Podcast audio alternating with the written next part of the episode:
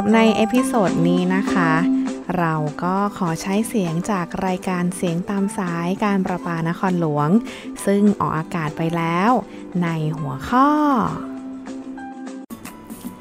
สงสัยว่าเริ่มต้นลงทุนทำธุรกิจอย่างไรดี ตอนที่2ส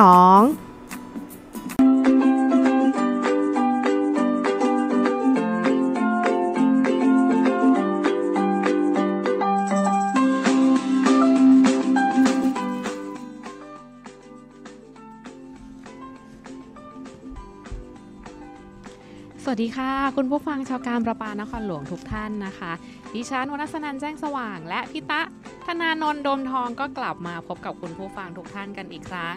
ในทุกวันพุธนะคะ สุดท้ายของเดือนกับรายการเงินทองต้องสงสัยในเดือนกันยายนนี้เดือนนี้นะคะ ถือเป็นเดือนที่ มีการเปลี่ยนแปลงนะคะ ทั้งการโยกย้ายการเลื่อนตำแหน่งรวมทั้งประเด็นดราม่าต่างๆ มากมาย แต่เราจะไม่พูดถึงเรื่องนี้กันค่ะพี่ตะ เพราะวันนี้นะคะ เราขอพักเรื่องวุ่นวายทั้งความดีใจและความผิดหวังไว้เพียงเท่านี้ แล้วมาเมาส์เอ้ย มาคุยกันต่อนะคะ กับเรื่องของการเริ่มต้นทำธุรกิจส่วนตัวและการวิ่งตามความฝันตามค่านิยมของคนรุ่นใหม่หรือว่า Gen Y เป็นต้นไปนะคะ วันนี้ใครอยากฟังเรื่องของการทำธุรกิจยกมือขึ้นเลยนะคะ เพราะเราจะนำคำตอบมาให้ฟังต่อเนื่องจากเดือนที่แล้วค่ะเอ่อวันนี้นะครับ เราจะมาสอนวิชาการบริหารธุรกิจ 101อะ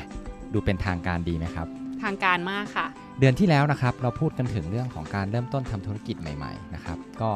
ต้องถามตัวเองชัดๆ ก่อนครับว่าเราอยากจะทำอะไรนะครับ มีเป้าหมายที่ชัดเจนหรือยังนะครับ แล้วก็ต้องมีแพชชั่นหรือความหลงไหลสำรวจตัวเองก่อนว่ามีความถนัดอะไร ไอเดียที่คิดว่าตอบโจทย์ จะตอบโจทย์การตลาดอย่างไรนะครับ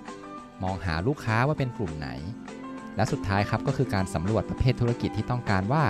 อยากจะทำแบบ B2B ก็คือ business to business หรือ B2C business to customer ซึ่งมันมีวิธีการทำธุรกิจเนี่ยที่แตกต่างกันนะครับแต่ความสงสัยยังไม่หมดเพียงเท่านี้นะครับ เพราะว่าอะไรครับ เพราะเงินทองคือปากท้อง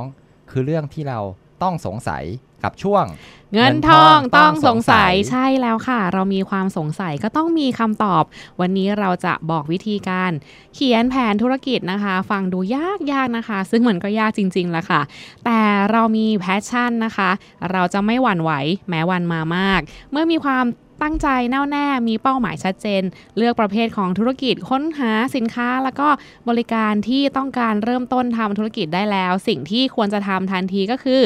การเขียนแผนธุรกิจอย่างง่ายขึ้นมาค่ะ วิธีการก็ง่าย ๆ ใช่ไหมคะพี่ตะว่ามาเลยค่ะครับขึ้นชื่อขึ้นชื่อว่าเขียนแผนธุรกิจนะครับ เราก็ต้องเริ่มเขียนก่อนเลยครับ ตัวอย่างนะครับ อย่างเช่นเรากำหนดว่าธุรกิจที่เราต้องการจะทำเนี่ยคือธุรกิจการติดตั้งวงจรปิดภายในอาคาร หรือที่เรียกกันว่ากล้อง CCTV นะครับรูปแบบธุรกิจเนี่ยก็จะเป็นแบบ B2B business to business นะครับก็คือการเน้นการขายแล้วการติดตั้งกล้องเนี่ย ให้กับบริษัท หรือหน่วยงานที่มีอาคารสำนักงานนะครับ เหตุผลคือนะครับก็ต้องมีความรู้นะครับ มีข้อมูล มีแหล่งที่จะซื้อกล้องที่ดีที่เชื่อถือได้นะครับ แล้วก็คิดว่างานติดตั้งกล้องเนี่ยมันมีความจำเป็นนะครับ ส่วนเป้าหมายของธุรกิจคืออะไรครับ ก็คือต้องการทำเป็นรูปแบบบริษัทนะครับที่มียอดจำหน่ายอาจจะประมาณ 20 ล้านในช่วง 3 ปีแรกนะครับ กำไรนะครับเราก็ต้องกำหนดก่อนว่ากำไรเนี่ยเราอยากจะได้เท่าไหร่นะครับซึ่งก็อาจจะกำหนดว่ากำไรเนี่ยไม่ต่ำกว่า 30%จากยอดขายนะครับจากนั้นครับเราก็ต้องรู้จำนวนของลูกค้านะครับผมอะทีนี้เราจะมาดูกันว่าเอ๊ะแล้วเราจะดูยังไงนะฮะเราก็เมื่อกี้เราบอกว่าเป็น business to business ถูกไหมครับใช่ค่ะก็คือต้องเน้นกลุ่มที่เป็นองค์กรเอ่อเป็นองค์กรนะครับที่มีสำนักงานนะครับ แล้วก็ค่อนข้างจะซีเรียสเรื่องของความปลอดภัยนะครับ เราลองเอาแบ่งตามกลุ่มธุรกิจกันดูนะครับ ว่าเราจะไปเจาะกลุ่มไหนได้บ้างนะครับ ก็จะมีมีพวกมีอะไรธุบ้างรคะกิจอ่า community mall หรือว่าพวกห้างอะไรพวกเนี้ยฮะอืมห้างอาจจะใหญ่ไปเนาะ community mall จะไซส์เล็กลงมาหน่อยใช่หรือเป็นพวกร้านอาหารนะครับ หรือว่าจะเป็นสถานบันเทิงยามค่ำคืนก็ได้นะฮะ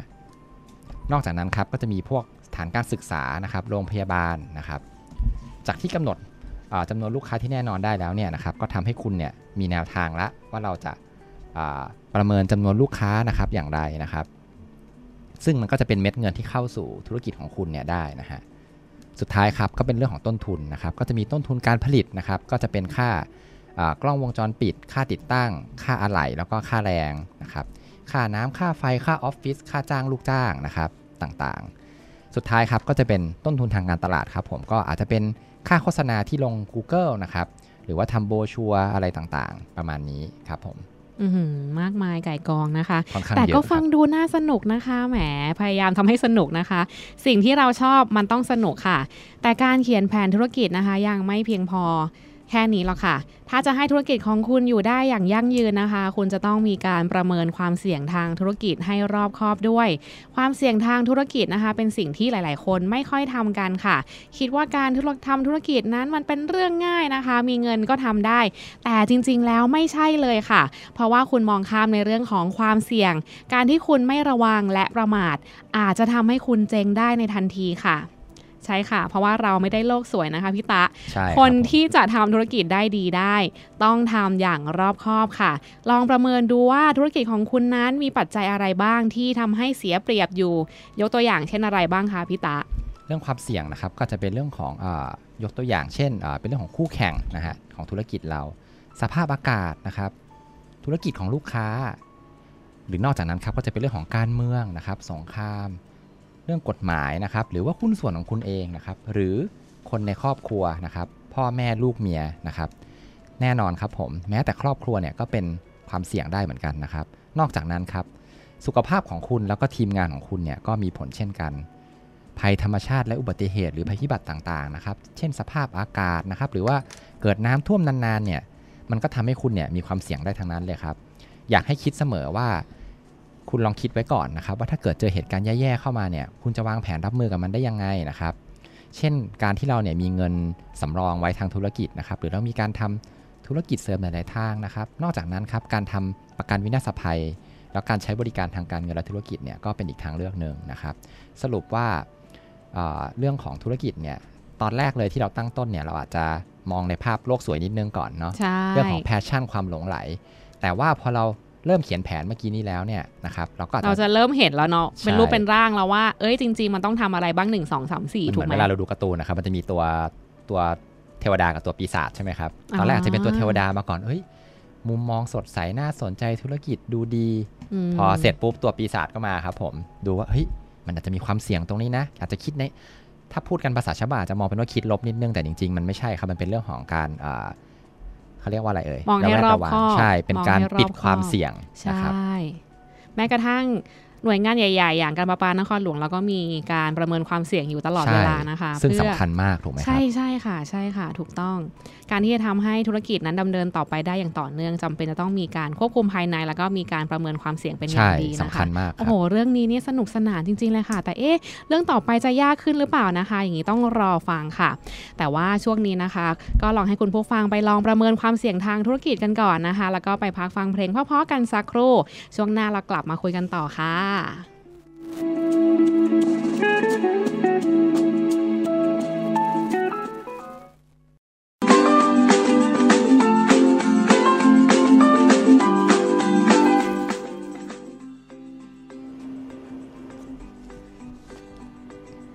ลับเข้าสู่ช่วงที่ 2 นะคะ ช่วงที่เราจะได้ทราบวิธีการเขียนแผนธุรกิจ และการประเมินความเสี่ยงทางธุรกิจ เพื่อป้องกันการเจ๊งก่อนไว้อันควรค่ะ และทำยังไงดีล่ะคะพี่ตาตอนนี้โอ้โหงงแล้วเนี่ยครับเรื่องต่อไปนะครับเป็นเรื่องที่สำคัญมากๆเลยครับ แต่ว่า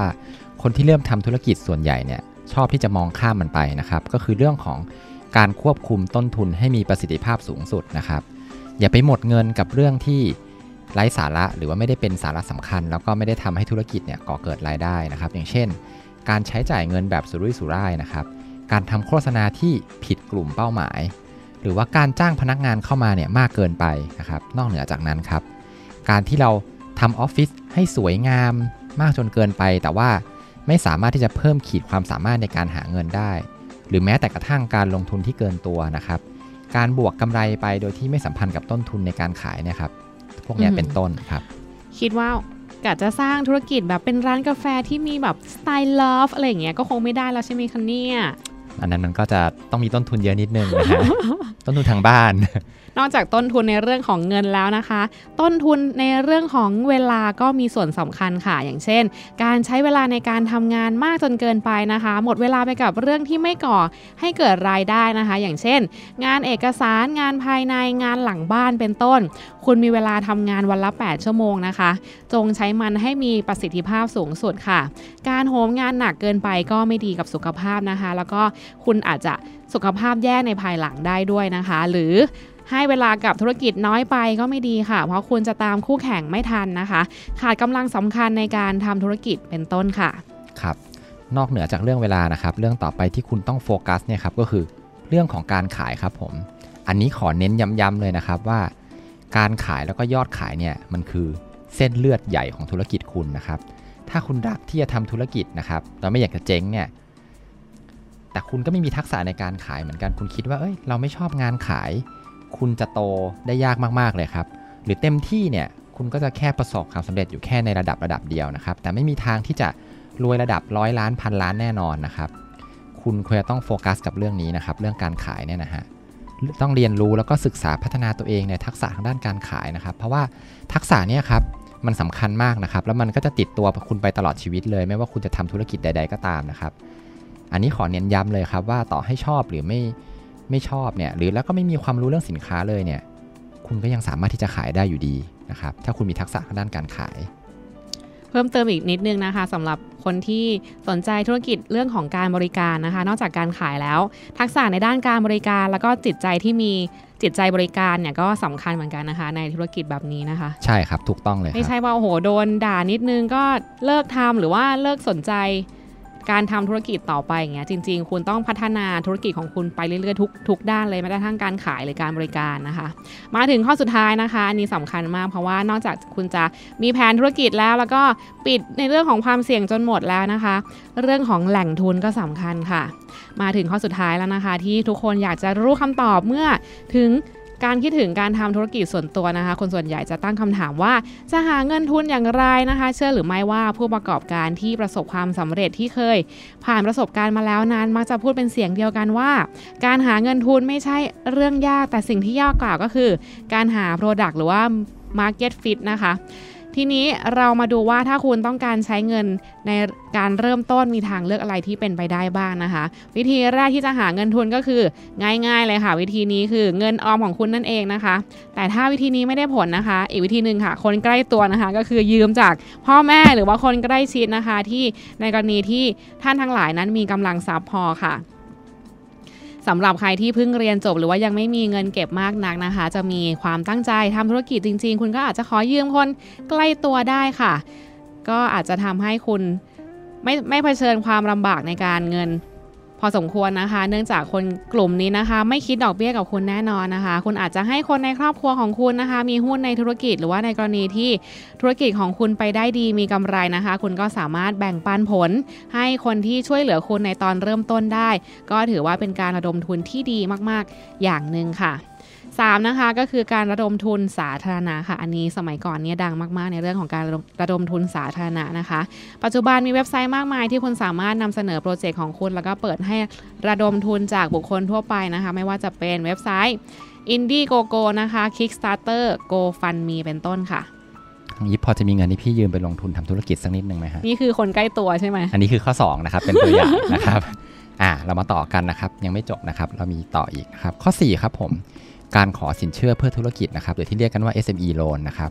ทางเลือกนี้เนี่ยอาจจะยากหน่อยสำหรับผู้ที่เพิ่งเริ่มต้นธุรกิจใหม่นะครับเนื่องจากธนาคารเนี่ยเขาจะต้องขอดูผลประกอบการนะครับแล้วก็การเดินบัญชีเนี่ยอย่างต่ำๆก็ 2-3 ปีนะครับแล้วเขาก็ต้องการหลักทรัพย์ในการค้ำประกัน โดยที่วงเงินในการขอสินเชื่อเนี่ยขึ้นอยู่กับสินทรัพย์ที่เรานำไปค้ำนะครับสำหรับธุรกิจบริการนะครับหรือว่าธุรกิจสตาร์ทอัพเทคโนโลยีที่ไม่มีเครื่องจักรแล้วก็ที่ดินเป็นของตนเองเนี่ยอาจจะขอสินเชื่อประเภทนี้ยากนะครับ ทำให้ต้องหันไปพึ่งพาอ่าสินเชื่อส่วนบุคคลนะครับ หรือว่าการใช้บัตรเครดิตที่มีอัตราดอกเบี้ยเนี่ยสูงถึง 15-28%ต่อปีอืมเยอะนครับมากค่ะ ใช่ครับ ถัดมาครับวิธีสุดท้ายนะครับก็คือเออข้อ 5 เป็นเรื่องของเงินอุดหนุนจากภาครัฐ แล้วก็เงินกู้นะครับ ปัจจุบันเนี่ยเรามีหน่วยงานของรัฐในยจำนวนมากที่ให้เงินทุนให้เปล่านะครับ หมายถึงว่าคุณจะได้รับเงินมาโดยที่ไม่ต้องแลกกับหุ้นของบริษัทนะครับ ส่วนใหญ่เนี่ยคุณจำเป็นจะต้องนำเสนอแผนธุรกิจ หรือว่านำเสนอต่อหน้าคณะกรรมการที่พิจารณานะครับ หลักๆแล้วเนี่ยกระทรวงหรือองค์กรรัฐเนี่ยจะพิจารณาจากธุรกิจที่สร้างนวัตกรรมนะครับหรือว่าสร้างประโยชน์ให้กับประเทศชาตินะครับโดยการสมัครโครงการสตาร์ทอัพต่างๆ ที่ถือว่าน่าสนใจสำหรับผู้ที่ต้องการแหล่งเงินทุนนะครับ แล้วก็ไม่อยากที่จะเสี่ยงใช้เงินของตัวเองนะครับ แต่อย่างไรก็ตามครับผมต้องพึงระลึกว่าเงินสดนั้นเนี่ยไม่ได้เข้ากระเป๋าเราโดยทันทีนะครับ ส่วนใหญ่แล้วเนี่ยจะต้องใช้เวลาในการอนุมัติเนี่ยครับ 3-6 เดือนนะครับ ฉะนั้นเจ้าของกิจการเองเนี่ยก็ต้องมีเงินสำรองเอาไว้ใช้ในยามฉุกเฉินนะครับเผื่อเอาไว้ด้วยครับผม โอ้โห ได้ข้อมูลจากพี่ตานี่แบบครบครันมากๆนะคะ แล้วก็อัดแน่นมากๆเลย แต่นี่ก็เป็นข้อมูลคร่าว ๆ ที่เรานำมาฝากคุณผู้ฟังกันนะคะ ถ้าพร้อมแล้วได้เวลาลุยนะคะ ถ้าคำตอบของข้อที่แล้วตอบมาว่าพร้อมนะคะ คราวนี้ก็ได้เวลาเอาไปทำจริงกันแล้วค่ะใจเย็นๆนะครับ เดี๋ยวก่อนครับ สายดัทำบไมฝันอะคะโหสายดับฝันกลับมาแล้วครับผม ก็อยากจะบอกคุณผู้ฟังนะครับ ที่คิดจะเริ่มต้นธุรกิจนะครับ ว่าแนวโน้มของจำนวนผู้ที่เป็นเจ้าของธุรกิจเนี่ยเขาเพิ่มขึ้นมากทุกๆวันนะครับ เพราะว่าเขาเห็นโอกาสแล้วก็ช่องทางเนี่ยมากขึ้นนะครับ หากเราเริ่มต้นที่จะทำธุรกิจเนี่ย อย่าคิดเพียงแค่ว่าเราอยากทำโดยที่เราไม่ได้วางแผนให้รอบครอบนะครับ ซึ่งมันอาจจะทำให้เราเนี่ยเสียท่าได้นะครับ เพราะว่าการเป็นเจ้าของธุรกิจเนี่ยไม่ใช่การที่จะไปลุ้นโชคหรือว่าการซื้อหวยนะครับ แต่เป็นการวางแผนที่ต้องเตรียมตัวให้พร้อมจริงๆนะครับก่อนลงมือทำจากสถิติแล้วเนี่ยครับธุรกิจคนที่ทำธุรกิจใหม่ๆ โดยที่ไม่มีประสบการณ์เนี่ยสิคนเนี่ยจะเจ๊งสักเก้าคนนะฮะอื้อหือส่วนคนที่รอดมาเนี่ยก็ต้อง ก็ไม่ใช่ว่าง่ายเหมือนกันนะครับ ก็ค่อนข้างยาก หืดขึ้นคอเลยใช่ไหมคะใช่ครับเขาบอกเขามีคำพูดของฝรั่งครับเขาบอกว่าแบบคุณต้องทำตัวเป็นแมลงสาบครับยังไงคะคือตายยากครับผมเหมือนกับว่าเขาเปรียบเทียบเหมือนกับว่าเวลาเราเจอปัญหาปุ๊บเนี่ยเราก็ต้องพยายาม คือมันมองดูอาจจะไม่มีวิธีการแก้หรอกแต่ว่าสุดท้ายปุ๊บเนี่ยเราเหมือนเราอึดนะครับ เราต้องหาวิธีการรอดไปให้ได้ มีชีวิตต่อไปให้ได้ประมาณนั้นครับ ระหว่างนั้นเราก็ต้องคิดพัฒนาตัวเอง พัฒนาธุรกิจอยู่ตลอดเวลาเนาะใช่ครับผมอืมถึงจะไปรอดเดี๋ยวนี้ค่ะโลกมันก้าวไปรวดเร็ว นะครับเราก็ต้องเวลาเจ๊งก็เจ๊งรวดเร็ว ใช่เจ๊งก็เร็วเหมือนกัน 4G เลยทีเดียว ใช่ครับปุ๊บปั๊บอ้าวรู้ตัวอีกทีเจ๊งไปเรียบร้อยแล้วโโหเซ็งเลยนะคะ จริงค่ะจริงค่ะ ยอมรับทุกอย่างเลยนะคะพี่ตาว่าการทำธุรกิจน่ะเป็นเรื่องง่าย แต่การทำธุรกิจให้ได้ผลกำไรดีและยั่งยืนเนี่ยโอ้โห เป็นเรื่องยากจริง ๆ ค่ะ แค่ 10%เท่านั้นนะคะที่เป็น survival นะคะ แต่เรื่องนี้ง่าย ๆ แน่นอนก็คือ การขอบคุณคุณผู้ฟังยังไงล่ะคะ ขอบคุณคุณผู้ฟังแล้วก็ขอบคุณอาจารย์พี่ตามากๆนะคะสำหรับการสอนวิชาบริหารธุรกิจ 101 นะคะ โอ้โห แอบเครียดแต่ก็สนุกมาก ๆ ค่ะ แล้วก็วันนี้นะคะ หมดเวลาของเราสองคนแล้วค่ะ และรับรองว่าความสงสัยของเรายังไม่มีวันหมดอย่างแน่นอน เพราะว่า เพราะเงินทองคือปากท้องคือเรื่องที่เราต้องสงสัยกับช่วง เงินทองต้องสงสัยแล้วพบกันใหม่ เดือนหน้านะคะ สวัสวัสสดีดีครัค่ะบ